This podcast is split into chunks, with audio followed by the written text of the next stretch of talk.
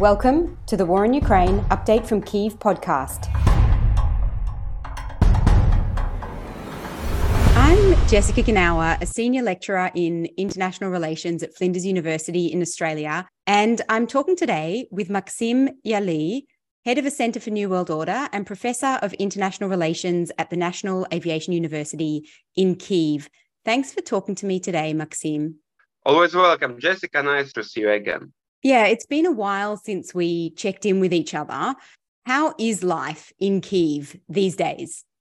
Well, you know, that depends how to look at it. Definitely, the number of attacks, air attacks increased, especially during uh, last week, during last six days, for example, there were three of them, and just like last night again. So our air defense system thanks God, working pretty well. But uh, you know, you can see rockets hitting uh, drones at night. You know, a nice view, so to say. So we got used to it. That's why I can joke about it. For example, yeah, about it already. For people who will listen to us, definitely it may sound shocking, but human being is such a creature which uh, gets uh, used to everything. So but definitely this increase uh, of attacks not only on kiev but all around ukraine is connected with possible counteroffensive and uh, the situation on the front line and after the season of rains i would say. So just now at the beginning of may we're speaking uh, the rains are almost over.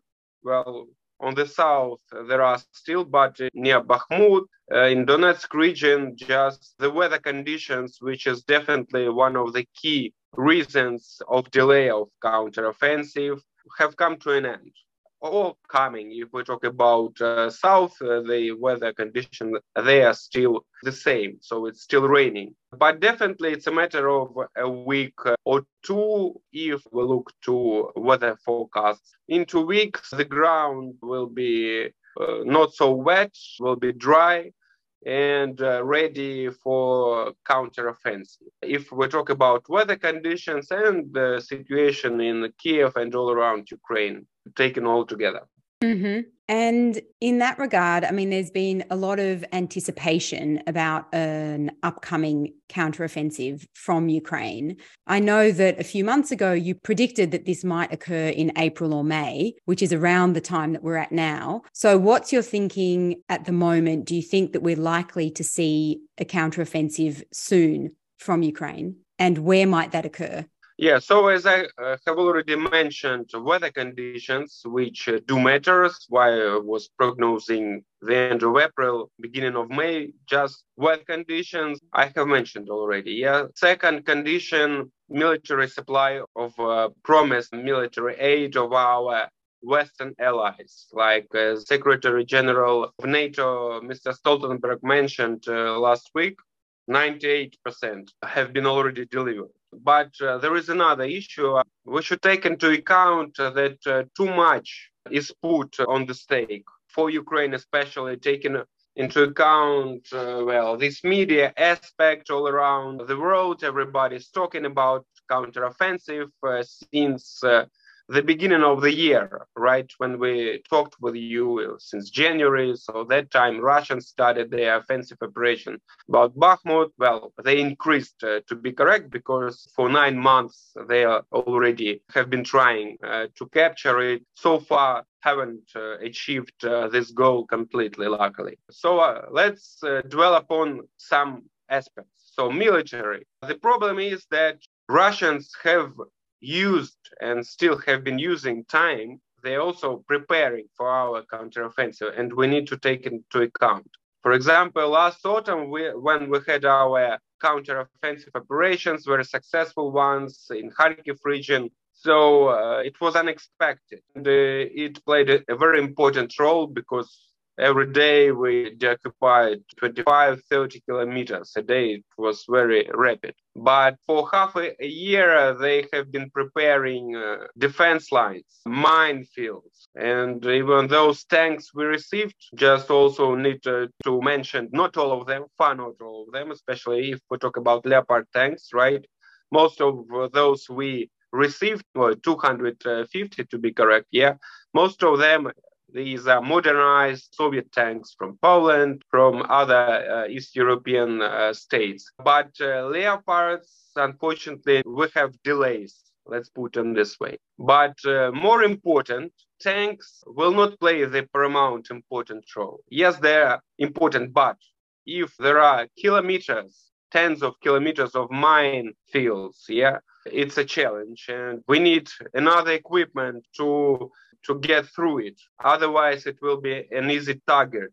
Uh, particularly for Russian aviation, which is now aiming at our air defense system. It's number one, their priority. They changed their tactics. And uh, now they hit not on energy sector, uh, critical infrastructure, but first of all, they're trying to target air defense systems. Unfortunately, well, they have some successes. And definitely, if uh, our air defense systems, we don't have them enough and we cannot protect our ground, yeah, our counteroffensive uh, will not be successful. Because for aviation, as I have mentioned, it's a very easy target. So uh, it's number one. Uh, why I would say it's better to wait. Because as i have mentioned political issues and pressure yeah so you can read in american media all around the world well if we fail our counteroffensive which is still possible taken into account uh, these aspects uh, i mentioned uh, that russia is preparing yeah there will be difficulties to continue military supply right? And uh, because in many states, elections are still to come. For example, Slovakia, very small, tiny country, even if to compare with Ukraine, but very important for logistics and uh, for repair. For example, they gave us all of their fighter jets, MiG-29, uh, yeah, and they were the first ones. And that's another aspect, yeah. So uh, fighter jets, very important. F-16, we need both to control and to defend our uh, critical infrastructure, our space, uh, they can shut down drones and uh, also they can target uh, aviation on long range. So uh, next expe- aspect, as I have mentioned, this political pressure, yeah, and political pressure also inside Ukraine, because also in media and population is uh, looking forward for this counteroffensive because, well, for three, four months, well, actually more than half a year since in November Russians left Kherson. It was our last uh, success, and then there was just, well, operative pause, and we're defending. If we talk about successes, of the occupation of territories last year, Ukraine had, the most important is logistics yeah, we destroyed logistics, just two bridges across uh, Dnipro River, and it was enough to ruin their logistics, and they had to flee to run away from Kherson, not to have much heavier casualties. So now uh, it's not so easy to ruin it, and to do it, we need ATACMS, right? Long or other long-range missiles, more than 150 kilometers. So far, so far, we haven't got it. I hope that uh, all we look and read in the newspapers, watch on TV, is not completely true. Yeah, or partial true, because you know, to give all the uh, information to your enemy, well, it looks weird and not logical. So I hope we have received some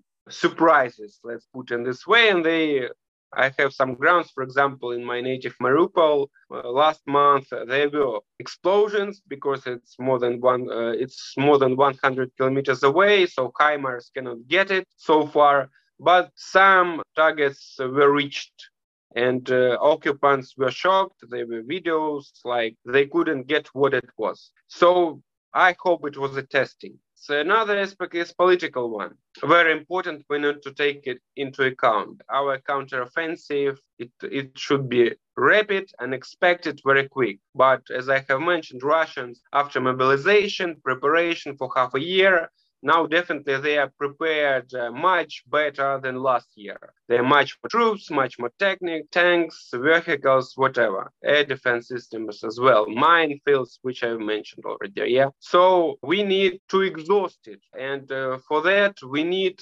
shells, rockets, and we should ruin the their deposits. We should ruin logistics. Uh, but for that, as I have mentioned, we need uh, long-range missiles. We don't have it if it starts now in coming weeks as everything is saying yeah so the chances to be successful well not really high or at least these results will be as good as expected. So, uh, as I have mentioned, political aspects, yeah. So, summertime, it's a dead season in politics in the United States, right? And we should take into account public opinion polls, support of Biden, and definitely he needs successes. Too much is at stake also for him. But this financial support, uh, which was already uh, voted in December, will be enough until August.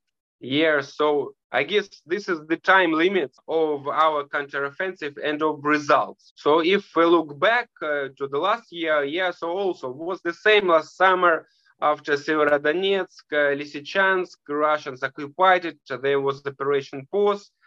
Uh, also, uh, opinions, opinion polls in Europe and US show decrease uh, in support of Ukraine. But then we had very good results, and again, it gave grounds that we still can win this war. And definitely, we need these successes, but definitely what I can say that to deoccupy all territories, including Crimea, taking into account all these aspects, well, I would say not really high. A lot of lines of defense, even in Crimea, they are preparing without ATACMS or something like that. And fighter jets, F 16, it will be very difficult. And Russian are trying they are preparing definitely their counteroffensive. They know that there will be hours, yeah, and it's obvious to understand that they are preparing, first of all, to cope with it and then to start their counteroffensive because they have resources, they are preparing resources, soldiers also, they are, uh, keep mobilizing on contract basis. It's about like 20,000 a month. So therefore, I will not be surprised that uh, this counteroffensive will be delayed. So uh, I guess if not sure, but uh, my conclusions are that this counteroffensive will be delayed. Or it will be like uh, some small operations to check up as it was done last year. In uh, First, it was in Kherson at the end of August, September. Well, we didn't have some good results. Russian propaganda was, oh, you see, the counteroffensive failed. And then we came you know, on another site in Kharkiv region and occupied very quickly. And uh, so definitely it will be something new. Well, probably, and I hope, well, it will be Mariupol as well. I guess quite possible direction but still uh, we need uh, to wait and as i have mentioned taking into account how much is put on stake on the results of it we definitely we must be sure it will be successful. And only then. So it's better to wait than uh, you know haste makes waste. In this case it's like double tripled effect uh, will have. Yeah. Thanks Maksym. I appreciate your thoughtful analysis. It's great to talk to you again and Stay safe, and I hope to talk to you again soon. You're welcome. Always welcome, Jessica. Thanks for listening, and thanks to Gonka Varol for our theme music.